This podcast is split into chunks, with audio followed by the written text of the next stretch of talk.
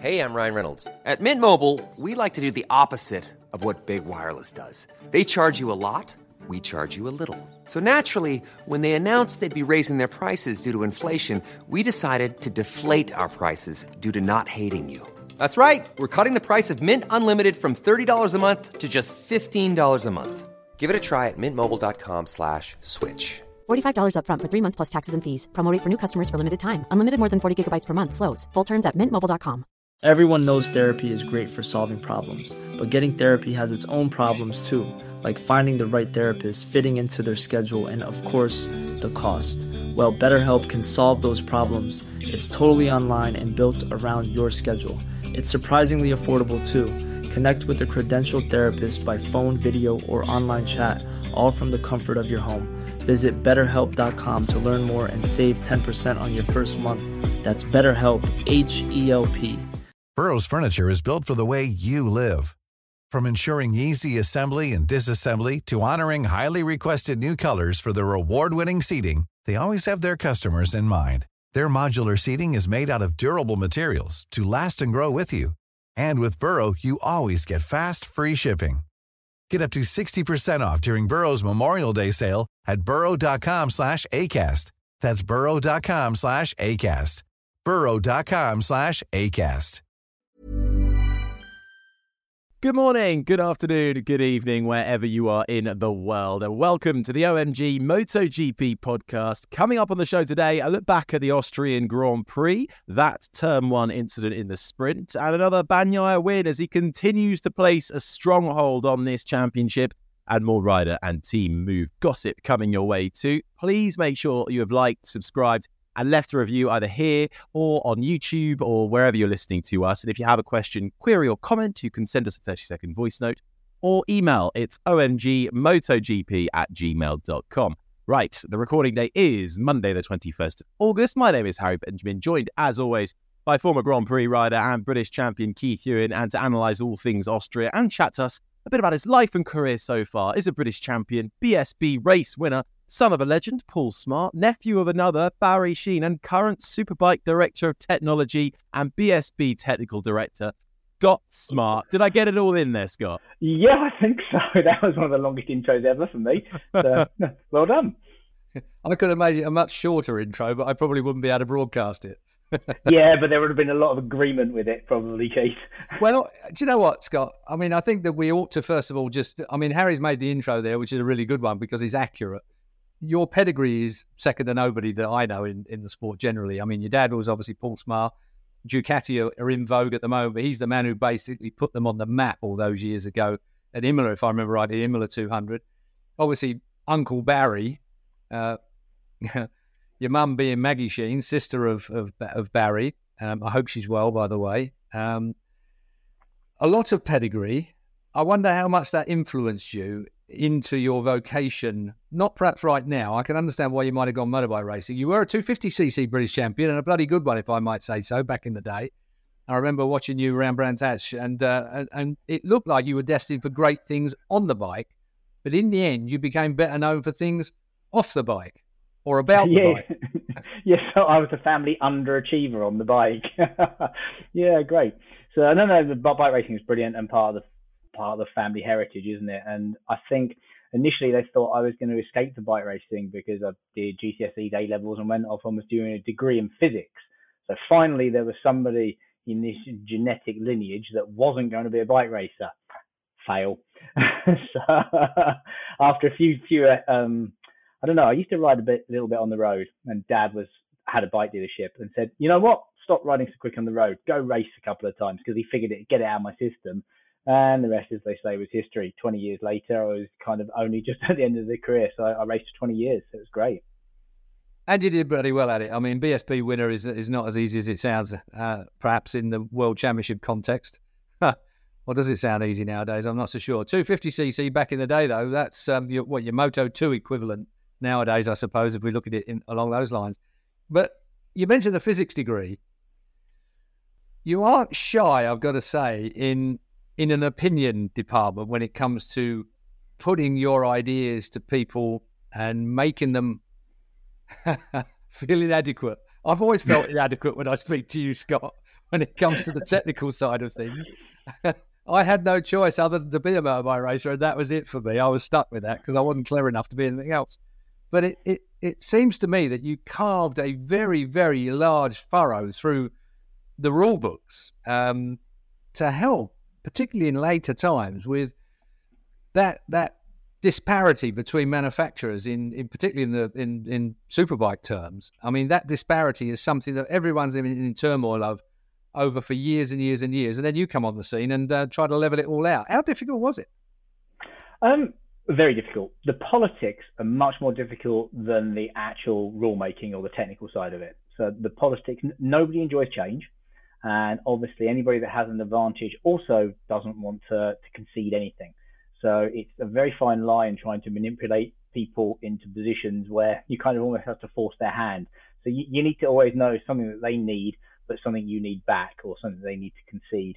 The other thing is it, it's very difficult, um, and it's it's quite a good time for it. It's it, it's difficult for anybody to give um, give away something to end up with lower performance, and they're talking about that. And obviously, both the world championships right now, where the tracks are getting too small for the power of the bikes. Uh, that's the, the, the long and short of it. Um, unless the crowd's going to be 150 meters away from the edge of the racetrack with insane amounts of runoff, you can't have the bike going any faster. So when you start discussing how do we make things slower, um, slower doesn't mean not such good racing, and everybody forgets that because everybody always looks at the stopwatch, and the whole given is to go faster each year. But the reality is, it's the show, and it's to figure out who's the best at controlling the bike and the equipment that they've got. So we're trying to figure out who is the most skilled rider. And they don't have to do that with 310 horsepower. They can do it with 250 horsepower and so on and so forth. So you sit in a technical meeting and you've got politicians and technicians in these meetings and nobody wants to concede anything because they forget that everybody else is also going to be conceding something. It's like, no, I can't possibly give up 50 horsepower because then I can't win. Well, everybody else is going to as well. And a lot of people are so insular um, in their teams and in their manufacturer roles that they forget the big picture. And that was something that was very, very hard to get across in World Superbikes. And actually, everybody did really start to get on board and work together with some fairly informal meetings between all the manufacturers. And um, and finally, actually, COVID helped because we could sit there and say, one person from each manufacturer in a big office. You can't bring an army of three or four people. and then that allowed people to speak their mind and also say, in my opinion, rather than the only opinion of the manufacturer. And if there are three of you from a manufacturer, you then speak up in front of the others. So we got a little bit more honesty, and obviously we saw through 20 and then 21 an incredible World Superbike Championship. But we're also um, a pivotal place in World Superbikes where you've kind of got two generations of bikes. You've got the Kawasaki and the Yamaha with the the longer stroke engines, a previous generation of engine. They've both got the, the same type of cylinder heads with the rockers. However, you then got the three newer bikes that are all on the 81 mil bore, the, the higher revving, higher power, really focused sports bikes. And they're, they're another generation of engines. So to try and achieve a balance with the mix of the two kind of generations of bikes is even harder. And then that brings up a load more kind of philosophical, um, political questions. Should an old bike be able to beat a new bike? I tell you what, that's World Superbikes and British Superbikes to an extent, but in MotoGP, when you're talking about prototypes that are coming through and the manufacturers all get their heads together and make the rule book to suit the the overall manufacturing um, position, should we say? When you find that that you you're trying to perhaps get these motorbikes to be as entertaining and be as prototype-ish as they should be, some motorbikes work well with extra horsepower, and some work really well with lesser horsepower. So you get that disparity immediately. As soon as, if we're not the, you know, you can give a Ducati, it seems, as much horsepower as you like, and the thing still works pretty well. Um, but the, the Honda, for instance, doesn't seem to be working well. It's a sharp motorbike, but since they took away the the factory um, electronics packages and, and went with the Magneti Marelli system throughout the whole of MotoGP, it threw up a whole load of other problems for them. I mean, how do you overcome it from a technical point of view? There's never anyone really happy because then you can moan about the fact that you know a a, a spec tire works better on a Yamaha or on a Ducati or or on, on whatever, um, and so immediately you've got a bike that's trying to be adjusted to suit a specification tire. And Michelin have had a habit of bringing something different on a regular basis, which throws everybody into chaos data wise. How do you level this? I mean, I'm, I'm going to answer my own question because the fact is, is whoever's doing it at MotoGP at the moment, they're doing a pretty good job because we're, in, we're within a second across all the manufacturers, across all of the formats, across everything there is there. So it is very, very competitive.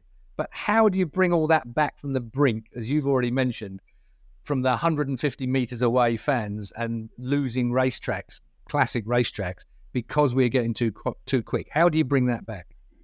So there's already been some rumours in the press about what the potential is, like reduction in capacity again, uh, and some different changes in MotoGP. So luckily they're far enough out that the manufacturers have got time to develop a bike. But stability is the key for getting everybody to a good working level. So the tyres are reasonably stable. The electronics package has been reasonably stable in, in both the, or all of the world championships recently, and that's allowed, and also British Superbikes and that's allowed everybody to, to actually understand how they work and, and work to the optimum of them.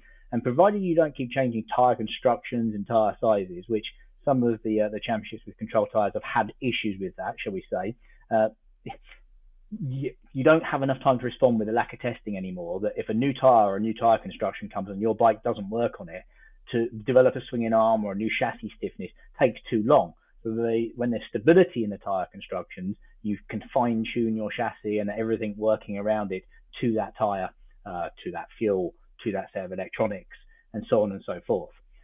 You still have to be, more so in the production based categories, you still have to be a little bit dynamic with the rules because there can be curveballs thrown at you because you don't quite know what's going to happen when uh, a new motorcycle comes out, a new production bike with even more power. You, you don't quite know what's going to happen. So you have to, you, you do have to react to that you also have to try and trust the manufacturers that they're telling you what's coming down their production line. Um, with the prototype classes, it's a little bit easier because they, you, you're building a bike specifically inside the framework of the regulations. So I think that's the key: stability. Uh, having stability is the way to allow everybody to get the best from what they've got.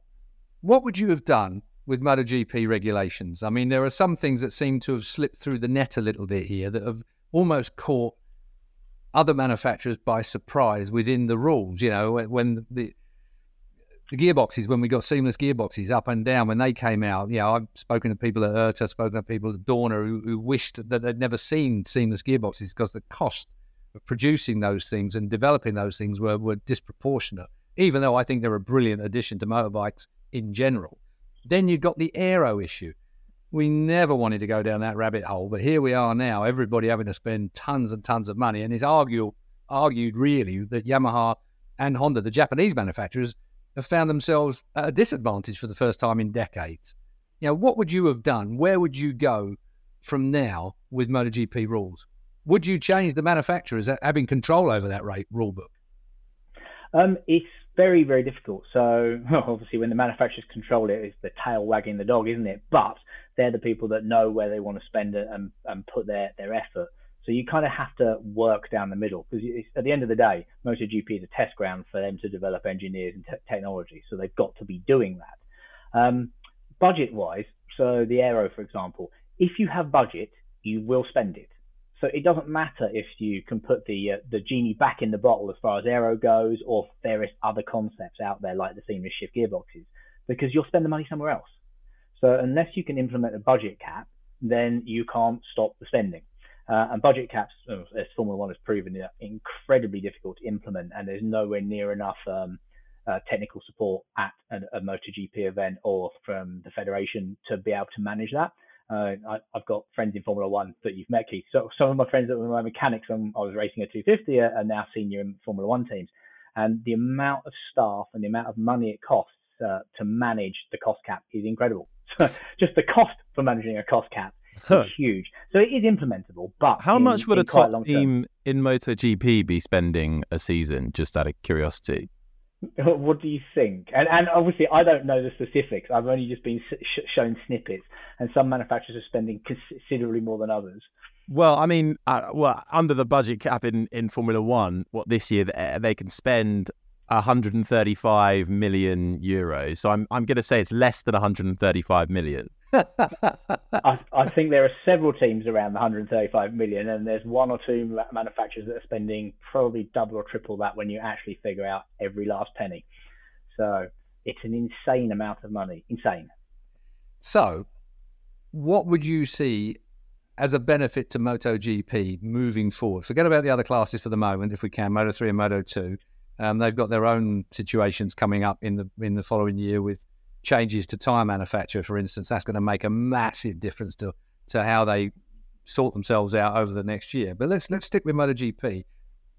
Where would you be if you were sat there? I mean, maybe we should be clear on this. The, the manufacturers basically make the rules. Um, IRTA, International Race Teams Association, are there to police the rules, along with Danny Aldridge and everyone, technical director, to look after the way that those rules are implemented, and then it sorts itself out from that point. But who who reins in the manufacturers? I mean, can Dorna, can IRTA have any influence over where they're allowed to go?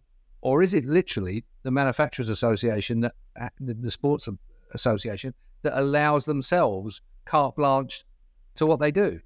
No, they definitely don't have carte blanche. And uh, Carmelo Ezpeleta has been incredible over the years, uh, driving it in a really useful direction. Uh, the implementation of a control ECU, uh, the um, the CRT bikes. So implement the CRT bikes, and that's the thin end of the wedge, getting that in, getting into then later on to control electronics, and then implementing it across the board. It's very much the same as World Superbikes by and British Superbikes by implementing the Evo regulations, which were a reduced level of performance and a control ECU in British Championship, which then became the whole championship, and exactly the same method in World Superbikes. So you kind of almost have to prove it works, get it through the door, and then finally implement it across the board. So Carmelo has certainly had a massive amount of influence. And Corrado Cecchinelli is his right hand man for the for the technology side of, of Dorna. And Corrado is one of the leading figures, but he's a very quiet and quiet person who sits in the background and doesn't doesn't do podcasts like this. So um, so he's one of the brains behind MotoGP, and, and he's almost an invisible figure. So there there is a lot from the Dorna side that is implemented there. And obviously, from the IRTA side, they kind of manage and, and, implement the regulations and control the regulations at the events. So it's it's a lot of work, but um, it needs to be slower uh, at the end of the day. And we've talked about, and when we've met before, we've talked about reduction in tire grip, reduction in tire usage, which uh, the, the reduction in grip is also something that's quite prevalent in my mind because the high levels of grip actually make the racetracks smaller if that makes sense. And that's something we can we can come back to later. So overall, we need a reduction in speed, but we don't want to damage the show. So the skill level of the riders is still going to be there to be demonstrated, and the budgets are there, so you're not going to reduce the budgets. Um, but also, if you can develop the bikes in the direction that actually is useful for the road bikes and and the, the future te- development of technology, then that's also a really useful thing. Okay, let's. I mean, you you, you mentioned there about tires, for instance we've got the big thing at the moment, and we still don't know where we are with it because it's still you know shrouded in mystery as to how they're getting along with this new measurement system that they've got, the the software that, that measures the tire pressures throughout the race to, to make sure that they don't end up with a tire pressure that's too low. Um, simplistically, and I did say that I wasn't as smart as you by some um, measure um, a little earlier on.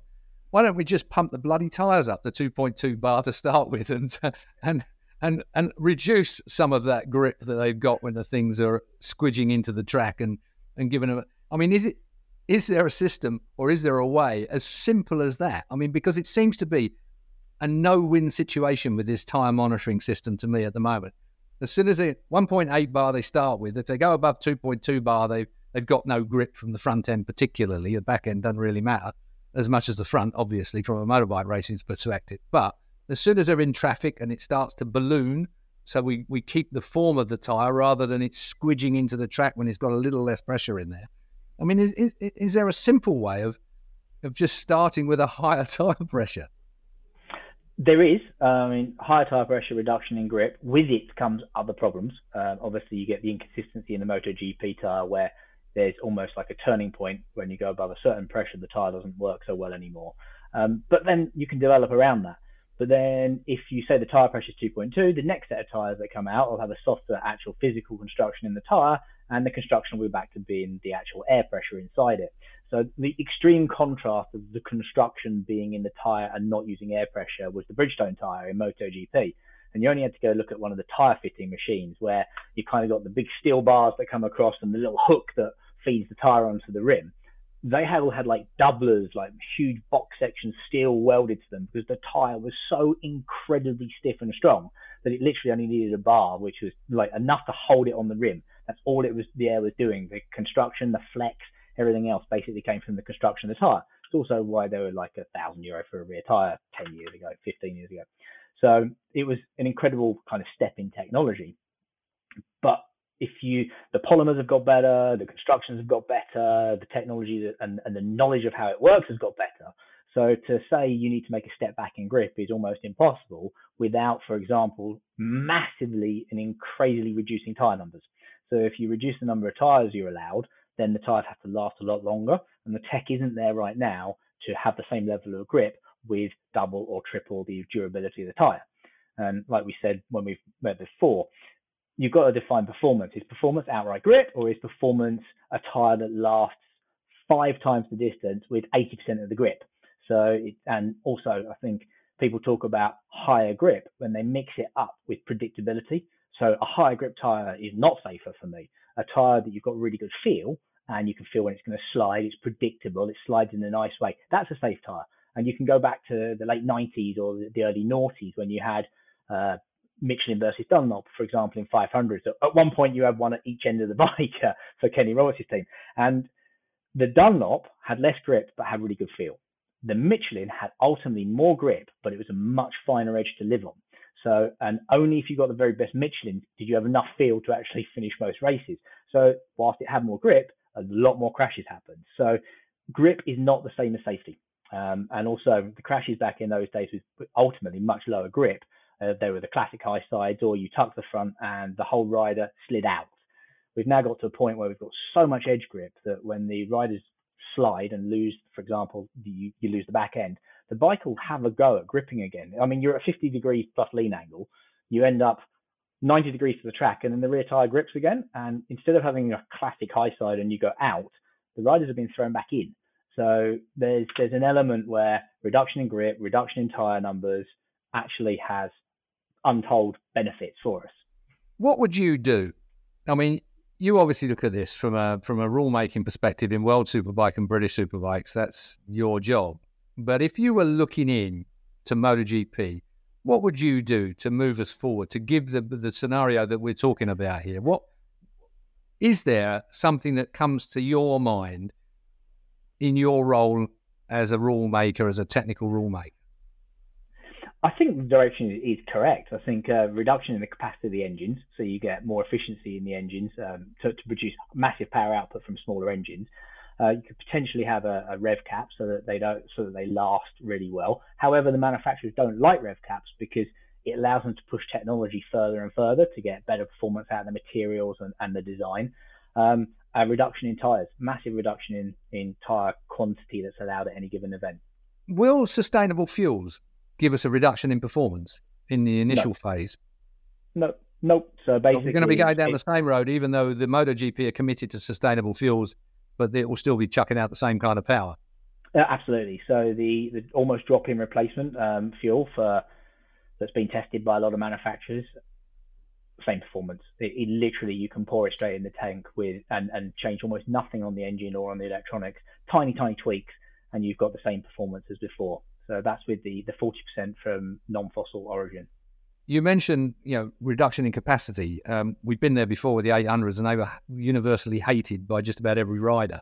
Um, you know, no rider wants to ride a motorbike that um, that performs in the way that those did. We've moved on a bit since then, of course. The, the you know, motorbikes operate in a completely different way, really, nowadays. Do you think that that's a viable op- situation going back, moving them down to maybe a 750 or something along those lines? Well, 750s have been done before, haven't they, in superbikes?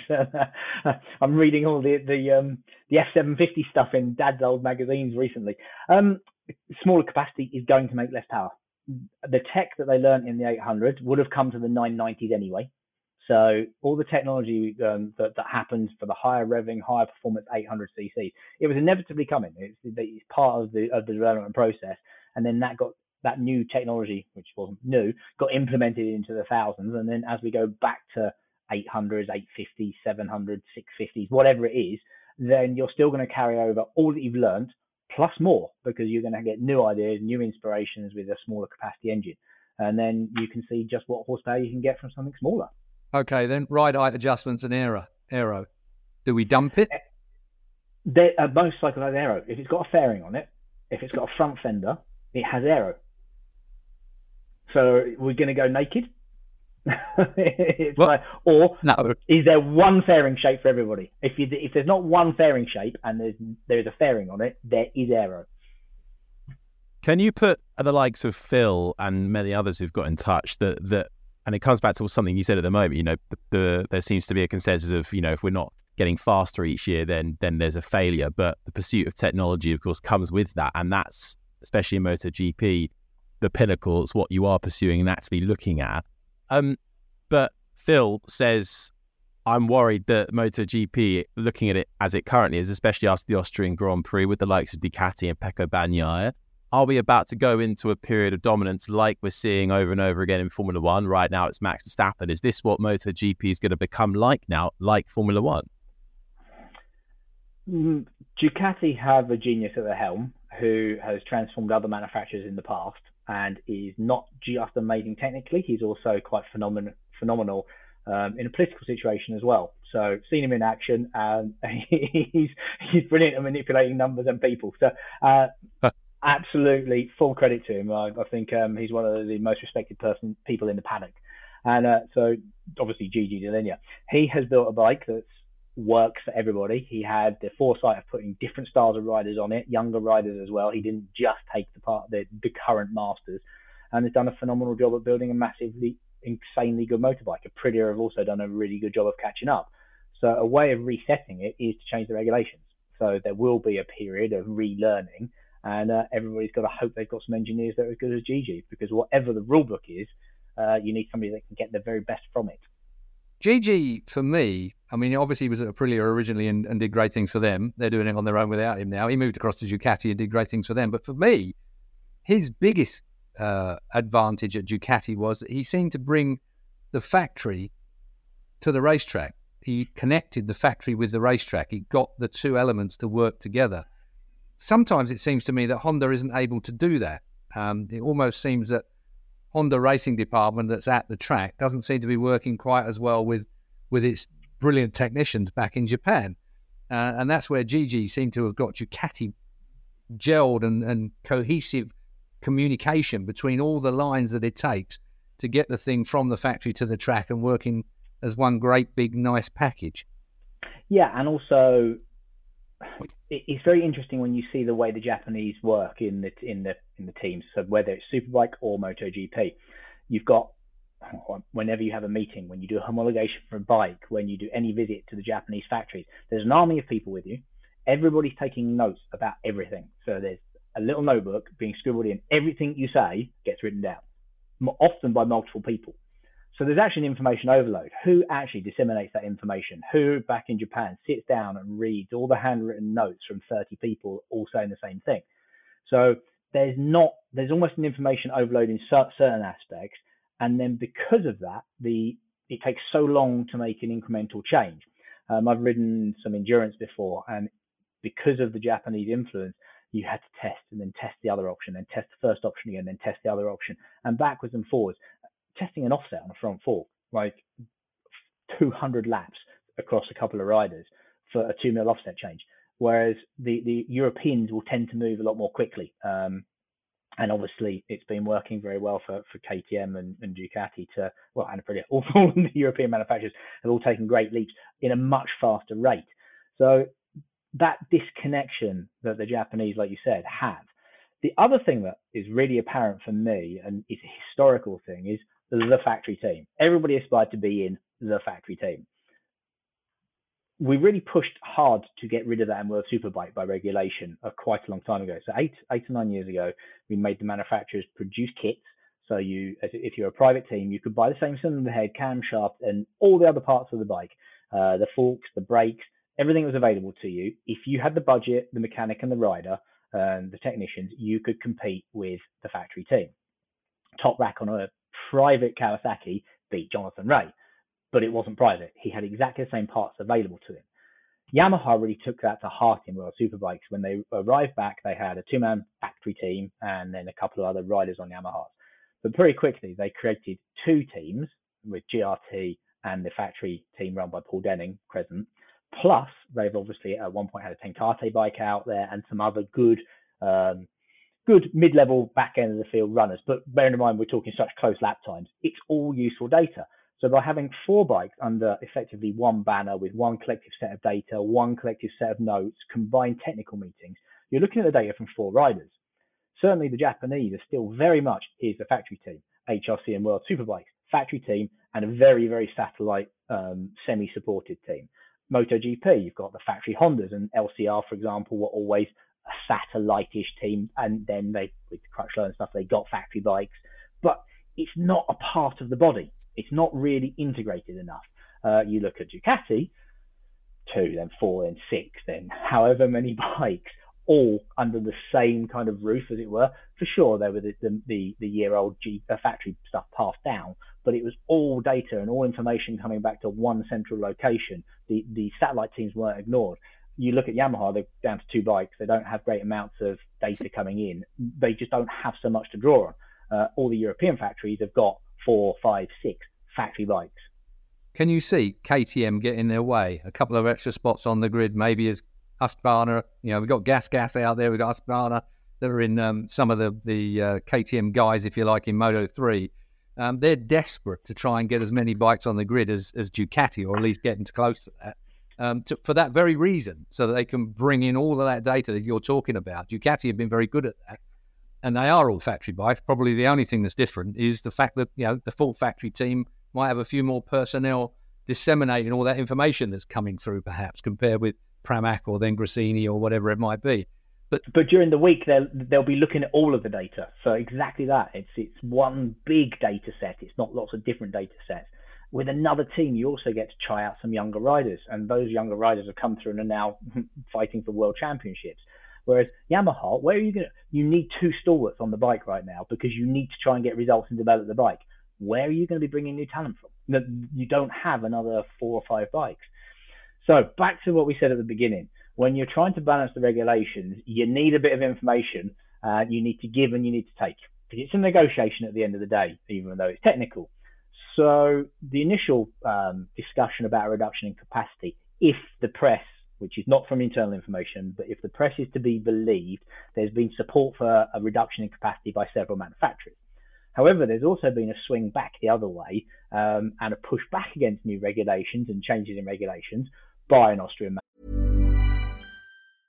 Hey, I'm Ryan Reynolds. Recently, I asked Mint Mobile's legal team if big wireless companies are allowed to raise prices due to inflation. They said yes. And then when I asked if raising prices technically violates those onerous two year contracts, they said, What the f are you talking about, you insane Hollywood ass?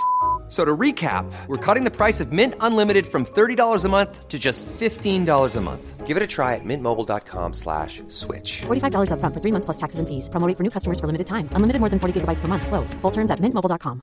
Everyone knows therapy is great for solving problems. But getting therapy has its own problems too.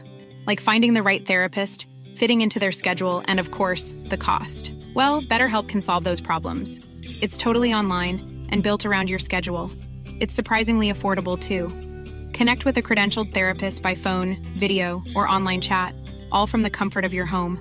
Visit betterhelp.com to learn more and save 10% on your first month.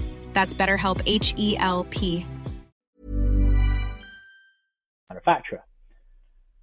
So, an Austrian manufacturer wants two grid slots but doesn't want the change in capacity. what do you do? Well, it's going to be an interesting scenario, that is for certain, when it all comes out at the, at the moment. But um, yeah, you, you've got KTM that you know most people think they're going to be the team to beat come 2024. You know, they will they manage to make that step to to be consistently quicker than than Ducati. They've not failed in any other class they've ever been in in any other motorcycle discipline ever anywhere at any time in their lives. So the Austrian factory is looking good for the moment moving forward, but Will they be able? to... Austrian town. It's it's a town now. it's just it's enormous. Have you been to their their race workshop? I've seen it. I've not been there, but I've seen it. I so think the that the, the, thing for me has got to be um, whether they are going to be able to twist Carmelo and Dorna's. You know, Dorna have turned around and said that they they they've left spots for other manufacturers to join. There are no other manufacturers, so therefore KTM in a in a gas gas and a, and a Husqvarna kind of guys would just about fulfill that. Um, it is going to be an interesting discussion. To I think it's already. I think it's already been. I think somebody's already made their mind up.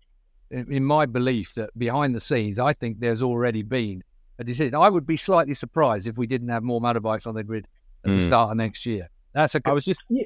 I was just saying to Uh, Keith off air before this, watching Hervé Poncharal give an interview over the weekend, it just made it seem like something had happened. He was saying nothing but saying a lot at the same time. Well, Hervé, Hervé's in the best position to know out of all of them. He runs the Tech 3 team with Gas Gas motorbikes, which are KTMs, and basically he's the head of IRTA, the International Race Hey. Teams Association. And they're the ones that Oh, give, give the slots after Dorna have approved it. So, Yeah, exactly. So, but also you've got to bear in mind there's a MotoGP commission. There are four people on that MotoGP commission. So you've got IRTA, MSMA, Dorna, and FIM. So, and uh, the the casting vote is Dorna's, the promoters. So I- I if did have a- and Dorna already agree, then then it's pretty much done anyway. So it, it kind of doesn't matter. However, for the look of the thing, if for example KTM did want those extra slots, they could also accede to a rule change in 27 for the capacity. So it could be a win-win for everybody. There's a nice bit of negotiation to be done, I'm sure, if it's not already. K- KTM wants something. Dorna wants something. There, there has to be a, a middle ground. and at the end of the day, we actually had some racing in Austria, as well as all this going on behind the scenes. Because obviously, Austria, it's the middle of the season. We're at the middle of the season, and the amount of work that was going on around the trucks and around the, the in the offices at uh, at the Red Bull Ring was incredible, really. And you can be fairly sure that you know we finally got some announcements, didn't we, Harry, regarding uh, who's going where. Yeah, and actually, the, uh, you you mentioned it earlier. You know, the, um, Scott, the appeal of, of going to, to, to factory teams and, and having the factory bike, but of course now that's not always the case because you you know you can have a satellite team but have the main factory bike. But the you know, Johann Zarco over uh, the weekend, uh, lots of rumours building up to it. Suddenly confirmed. Okay, bye bye Pramac. Hello LCR Honda. I don't think, You he had, think- I don't think he had anywhere else to go, Harry. So he was stuck with that decision. well, well, it sounded like what he was offered a one year at Ducati and then or two years uh, at Honda. I'd and have stayed with Ducati. Really? Well, I, Scott, what would you have done? Probably stay with Ducati. I think his other bonuses and all the other stuff that you know, helmets and leathers deals, external sponsors, potentially prefer him having a chance of winning. But you don't know what that Honda deal looks like. So the Honda deal might just be enough for a lifetime's pension. Well, I, I think if you're looking at the money side of it, yeah, I, I, mean, they, they, but at the end of the day, you're, you know, when you're at the end of a career, you either want as much money as you can get or a result, one or the other. Yeah, exactly, exactly. So I mean, Alvaro Bautista as well decided to go for results, and look at what it's transformed his career again. So second, a second career almost. So yeah, you, you, it's it's an emotive decision, and he's obviously been in Pramac for quite a few years, and sometimes you need a change as well. I I suppose it goes a long way just being wanted, I suppose, doesn't it? Even you know, regardless of, of how, how good your manufacturer is, if, if if you're being if Honda are showing you interest and keenness, and we want you to be implemented in the team and help develop it. You've got Marc Marquez saying, "Yeah, it'd be great to have Zarco on board if if he stays around at Honda." Uh, you know, it's all nice stuff to have, which which can be more appealing. I liken it to uh, Formula One with um, uh, Oscar Piastri going off to McLaren instead of Alpine. Alpine, you know, gave barely did you know cast him aside, didn't really want him, and then by the time it was too late, they did say they wanted him. Well, he sorry, I've signed a multi-year deal with McLaren. They showed more interest. Cheers, thank you very much. Goodbye. Well, the last time Zarco did something like this, he found himself in a right load of trouble, didn't he? It was the middle of the year, Yeah. and, he, and he said to KTM that, you know, I'm giving you notice because basically I, I want you to know that I'm going to be on my way. So they said, all right, bye now. And fired him out of there straight away. So Well- uh, Zarco has got form for, um, you know, wearing his heart on his sleeve and finding himself in a. I, I- you know, that Honda is going to be a very, very. I just, I couldn't see how that was going to work with Zarco's style. I thought, you know, Pol Espargaro, when he went there, I thought Pol Espargaro's style would suit it, and it absolutely didn't. It didn't work for him either. So it's going to be a real difficult time for for for for Zarco to get that together with with Honda. I mean, it's a factory bike, and they've got to pull all the stops out. But with the lack of testing time and the lead in in engineering time that there is in MotoGP nowadays, you know, they are bottom of the pile at the moment, Honda, for managing what is still a very quick motorbike, but but just not the full package. The things you never thought you'd hear yourself say. I mean, Honda have classically built things with lots more horsepower and quite poor handling, but they seem to have got that cracked a few years ago. But now they've taken some steps, or they just haven't developed at the rate that everybody else has. Yeah, well, now, of course, what this does do is it opens several doors, possibly, um, and movements. Bezzecchi, where's he going to go? Sounds like Valentino Rossi wants him to firmly stay at VR46. And what do you do when Valentino Rossi says he wants you to stay? Well, you probably stay where you are, don't you? Uh, Morbidelli, maybe to Pramac. And, of course, as we mentioned, the KTM uh, conundrum. What happens there? Pedro Acosta biting at the heels uh, to get uh, one of those bikes or a new bike offering.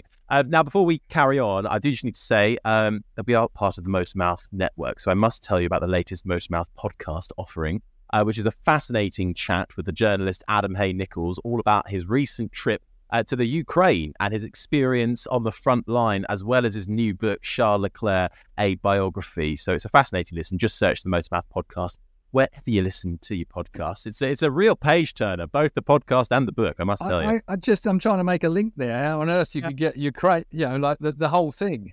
That's it, the two aren't intrinsically linked, uh, but he, he he just he wanted to go and see it for himself.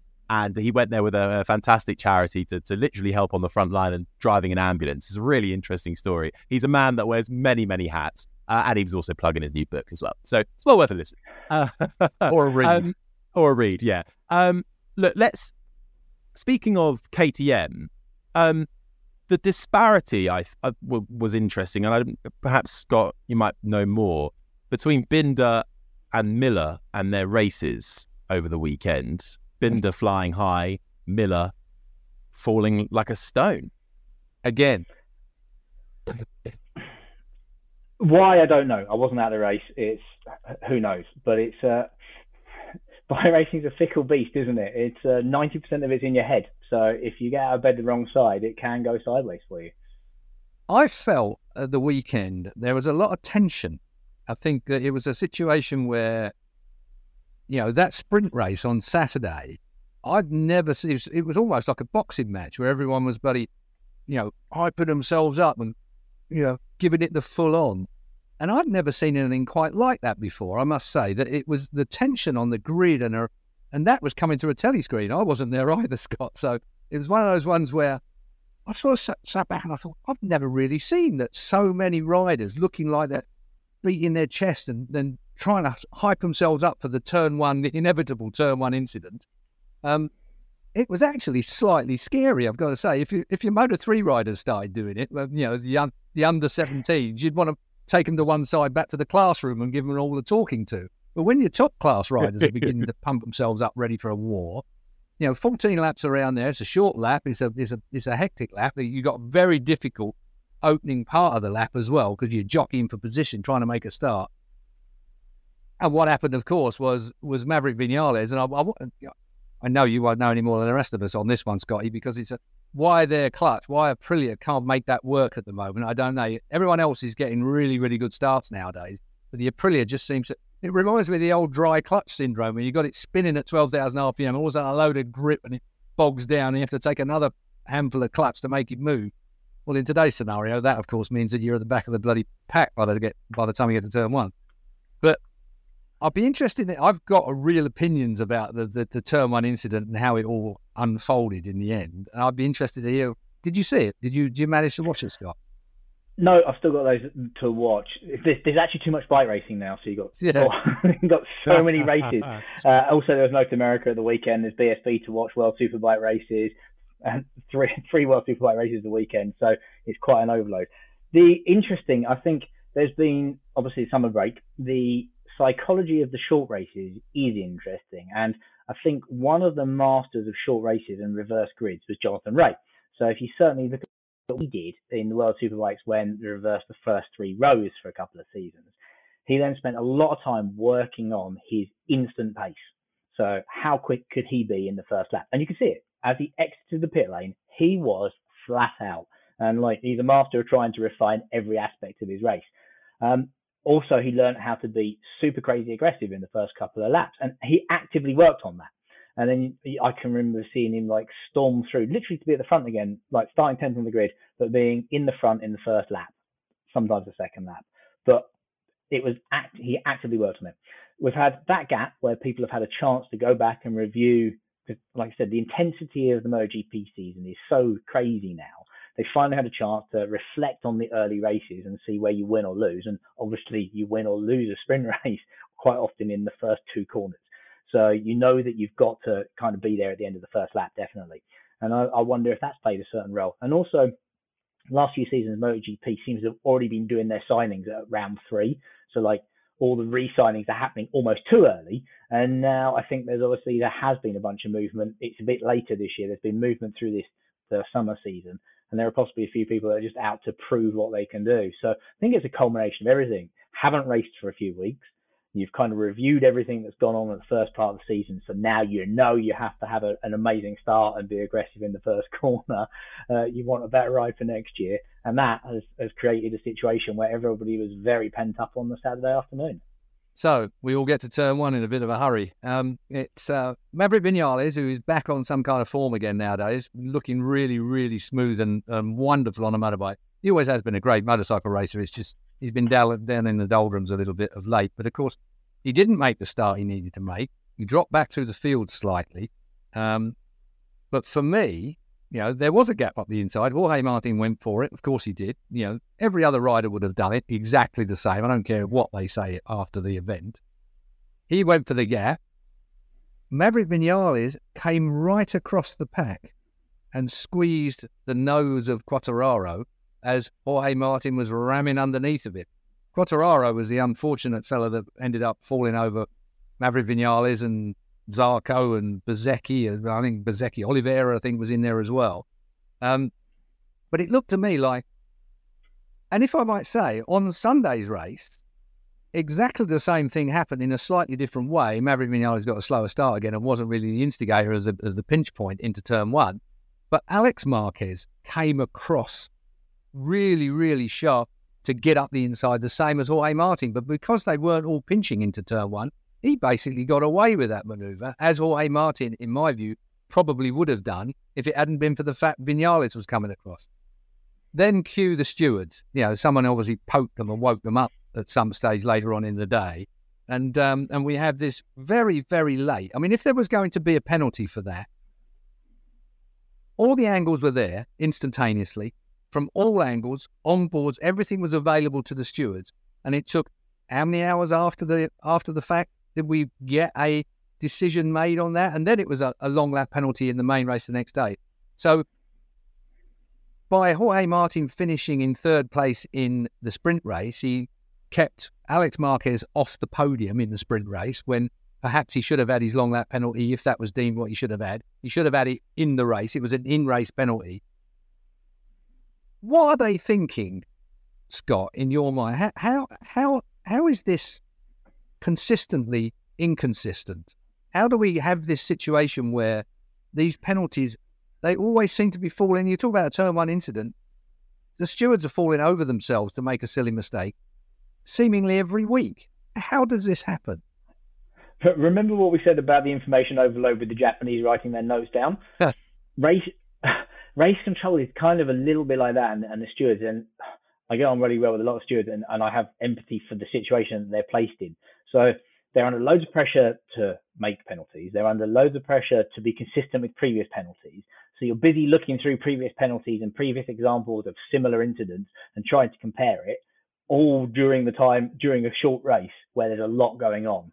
So you've got huge amounts of monitors, replay stations. You've got to communicate with different people in different languages to get replays. They've obviously got their own monitor system so that they can, can dynamically replay each of the cameras. Um, it's a lot. There's there's so much going on. Well, um, I can I can and... see that I can see that being half an hour. I can't see it being you know hours later. I'm sure there's a story from the inside. Well, I mean, uh, let, us let's, let's let's talk about our own domestic series here in the UK. Then BSB. I mean, uh, Stuart Higgs probably could, could be considered a, a, dictator almost, although he doesn't work quite in that manner. In that Stuart Higgs makes the ultimate decision. Based benign on... dictator, we, we we say benign dictator. Sorry, a benign. dictator. Yeah, you know, one of the positive dictators. well, it, it's, it's an interesting scenario, but Stuart Higgs has has got you know, riders have a massive respect for his decisions, even when they've gone against them.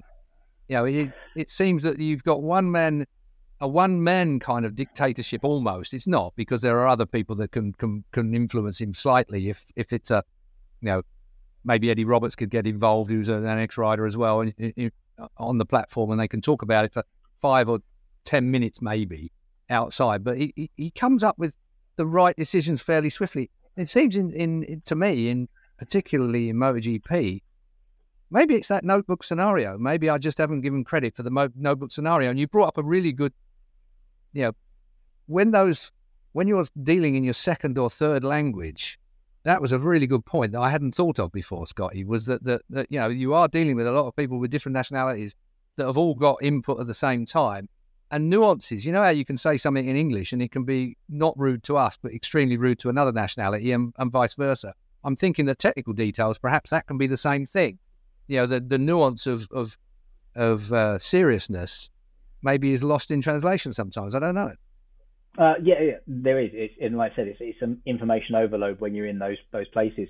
Just the, the room just for doing the track limits is now, I think, several FIM officials plus six or seven other Dorna operatives, all in a tight huddle in a tight space, just trying to manage track limits. Because as you make stronger regulations, you've got to manage and enforce those regulations, which ends up resulting in in an exponential increase in the amount of workload in race control. So it's it's not an easy situation. I think having people that are contemporary and previous racers definitely helps. So our take as former racers is quite often different to the take of, of some of the non-racing officials. But you've still got to take a racer that can make a fast decision. If you want to come back to BSB, there is a, a stewards panel in British Superbikes. So stewards race, Stuart is race director and had a small influence in that stewards panel, and previously did make a lot of, especially the the post race decisions. But now there is actually a separate stewards panel in British Superbikes to manage all of all of that that's going on because the race director should not have their eye off the ball for the safety of the riders because ultimately the race director is directing the safety of the race and judicial stuff is handled by a separate group of people eddie roberts being one of them is that because it has become i mean that's why uh, mike um, oh, I'll think of his name in a minute. Uh, is that why they've taken some of the decisions away from the race director in MotoGP as well? I mean, it's a it, Mike Webb responsibilities. Um, yeah. Yeah. Mike Webb. I mean, Mike it's not. Webb. It's ultimately at one point when there was a fraction of the amount of information, you had the TV cameras and some bad CCTV, and a certain element. If I'm going to be brutally honest, and I think a lot of us older riders or retired riders now see some of the other riders in a different light. So we used to self-manage some of it. If somebody else was riding like an idiot and consistently poor, a group of you would go and say, "Hey, come on, you're being an idiot," and if you continue to be so, we will collectively run you off the track, da, da, da, da, all stuff that you would now get penalties for. I mean, you go back to the the Rossi Marquez incident, and a lot of older riders have a different take on it from from the maybe the judicial decision from a more modern standpoint, shall we say? I mean, things change; they do.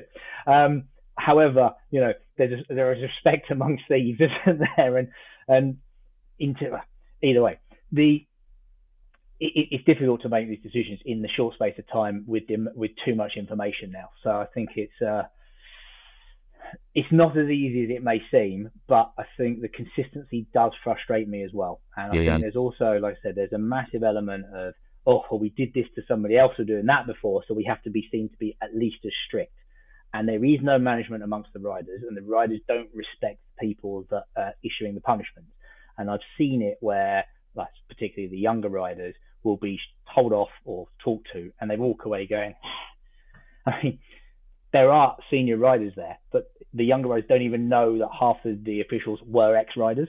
So they don't have a respect, and especially if it's a non-ex rider trying to communicate with a 16, 17, 18 year old rider, you're not speaking the same language mm. because of the way you ride. Now, you've all seen the pit box language, the, the way a rider communicates. You need to be able to communicate on the same level to be able to build a connection.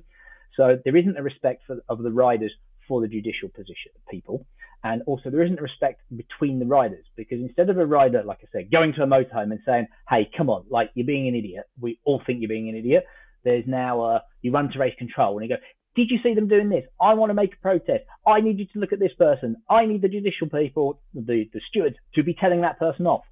So it's become like teenagers at school.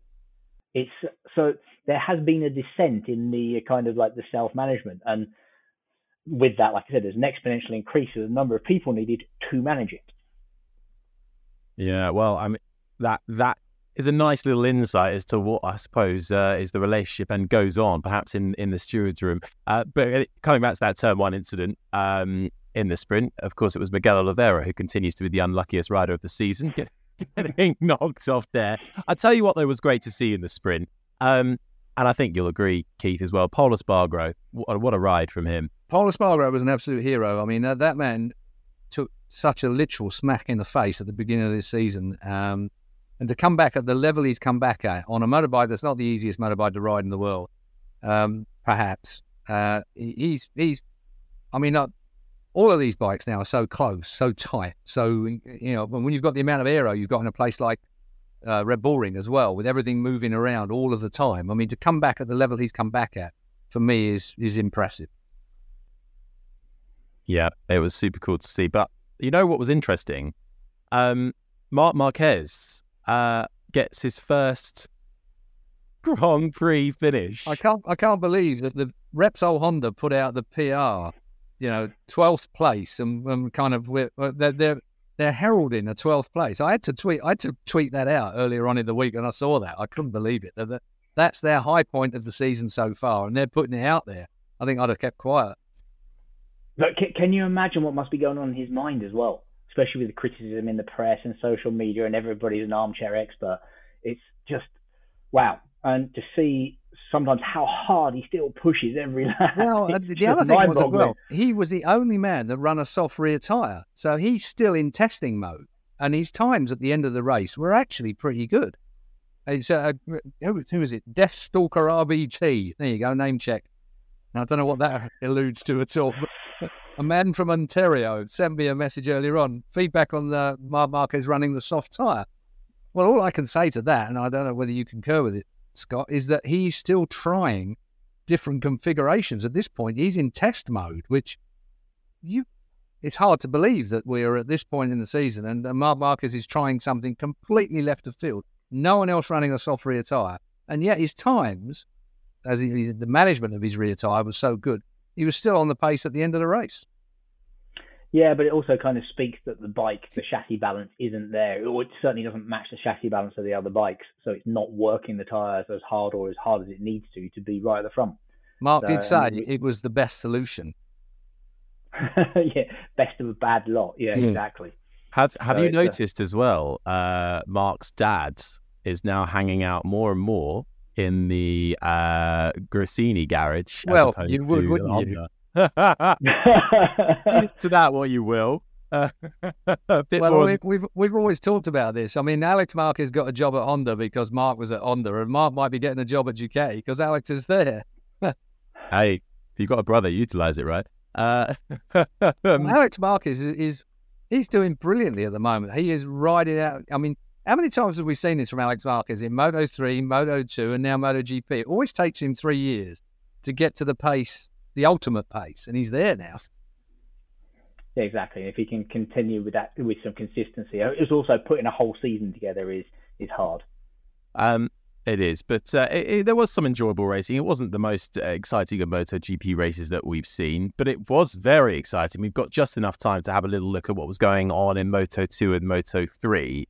Moto 3, Keith, what a race. Well, I mean, for what do you expect? I mean, they're just Absolutely. They do four abreast. The last four riders across the line, you couldn't really pick it. I mean, I'd have probably got it wrong as they went across the line if I'd have been commentating. 93,500 people at trackside, and uh, that was the opening race. You know, it was one of those ones where you were fully pumped for that when the checker flag came out for that one. And, and again, you don't need 300 horsepower. You, again, you don't need 300 horsepower for, for great racing. Well, back to your point, absolutely. Absolutely right.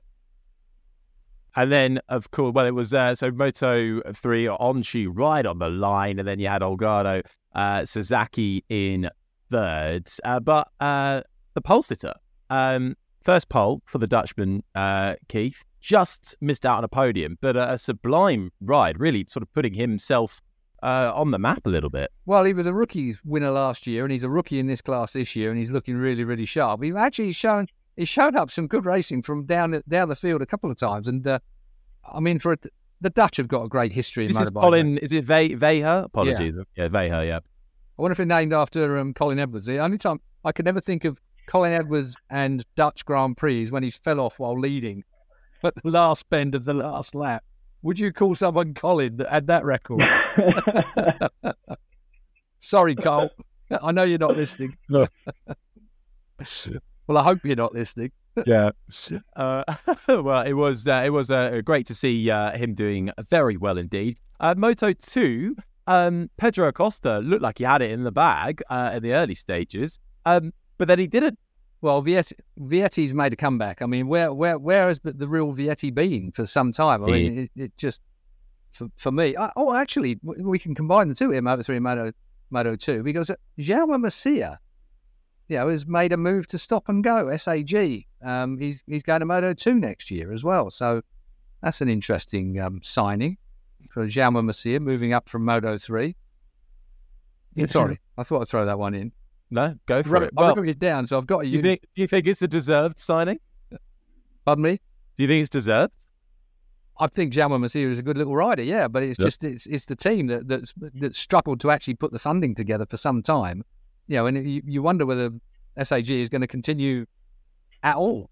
And here we go with a, a, a top line name that's going to join Bo Bendsneyder, another um, Dutchman that's been going pretty well as well. So, you know, may, maybe maybe Jaume Masias took some money across. Who knows? I mean, like it's it's all done about money, and Moto Maybe. three and Moto two teams are lacking in a bit of cash generally. Um, but That's there you very go. one, very Formula One. Um, bring a little bit of money with you. Uh, well, there was certainly some great action. Uh, Dixon as well, uh, a solid ride. Didn't quite have the pace to to stay with uh, the the front guys, but managed to get uh, come home in fourth, wasn't it for uh, Jake? Sam Lowes scary crash for him, actually, not for him, but avoiding, well, not avoiding Darren Binder uh, in that sh- additional chicane. Um, luckily, both both okay, but Binder is always involved in something, isn't he, Darren? Binder and a brick. You know, I, I have a bit, I feel a bit for Darren Binder. I mean, We've had Jake has taken it all back, I think, or not, quite. no, he taken it. has. I mean, I think Jake, Jake has done the decent thing. I think the unfortunate thing with Jake, he, he was running a bit hot when someone stuck a mic under his face and uh, Yeah, and, and and got the full broadside. But Jake Jake's a good lad. Um, Darren Binder's not a bad lad, although he does have a bit of a rep. That's a slight problem, I think. But in this in this occasion, he got nothing to do with it. Maybe Sam is going for the biggest crash damage bill he can get before he moves to World Supersport. Yeah, it's the same person paying the bill. yeah, it's, it's the same person. Uh, oh dear. Uh, well, look, I think that just about brings us um, uh, out of time. Um, where does it all go? I mean, Scott, thank you so much for taking the time yet again You're welcome. for us. What, what's what's next for you? Where are you off to this weekend? Cadwell Park this weekend uh, for British Superbikes. Then I think there's potential of a weekend off, which sounds amazing. And then it is Magny-Cours for World Superbikes. Amazing. Parting Uh, in the park, Cadwell Park. Yeah. Oh yes, and there will be tens of thousands of screaming fans. It's always a great atmosphere at Cadwell, and there's there are always some interesting things to be seen, aren't there? So They And really are. crowd. It's a, it's a, it's like a goat track in comparison with where we've just been talking about. It's a, it's a, just a brilliant racetrack. If only we could run Grand Prix at tracks like that. Wow. yeah, exactly. It's one of the one of the places like Donington. We're actually we are blessed with amazing race circuits in the UK where when you string all of the corners together, it but you make a mistake at turn one, you're still suffering at turn four, aren't you? It's uh, it's it's great. Make a make a mistake at turn one, and you're probably going to be at that tree propped up against Yeah. a tree in the middle of the field. That that has gone several years ago, but I, But I know what you mean. Well, it sounds like it's uh, going to be a good weekend, but uh, I'm sure we'll try and uh, uh, persuade you to come back onto the sh- on the show later on in the season. Uh, but for now, Scott Smart, thank you so much, and and that's actually Thanks, it. Harry. Thanks, Keith. Uh, thank you. That's actually it from both of us for uh, the time being. Make sure you tuned in across the OMG MotoGP socials and YouTube for all the latest news and analysis across the week. And we shall be back with you on Thursday uh, for OMG Extra, your 15 minute hit. Although we were 25 minutes last year, so that means I need to keep Keith in under more control. Uh, wish me luck. Uh, get your questions in for that. OMG MotoGP at gmail.com, or you can send it to us via social media. And please remember, it's really important to leave us a review, especially in these early stages of the podcast. Uh, so wherever you listen, download, watch the podcast from, a little five stars and something nice to say goes a massive way. Uh, if you've got nothing nice to say, well, don't don't say it. We don't want to hear it. Uh, although constructive feedback is always allowed. Uh, anyway, I'm rambling. We'll see you on Thursday. Bye. Planning for your next trip? Elevate your travel style with Quince. Quince has all the jet setting essentials you'll want for your next getaway, like European linen, premium luggage options, buttery soft Italian leather bags, and so much more. And it's all priced at 50 to 80% less than similar brands. Plus, Quince only works with factories that use safe and ethical manufacturing practices. Pack your bags with high-quality essentials you'll be wearing for vacations to come with Quince. Go to quince.com slash trip for free shipping and 365-day returns.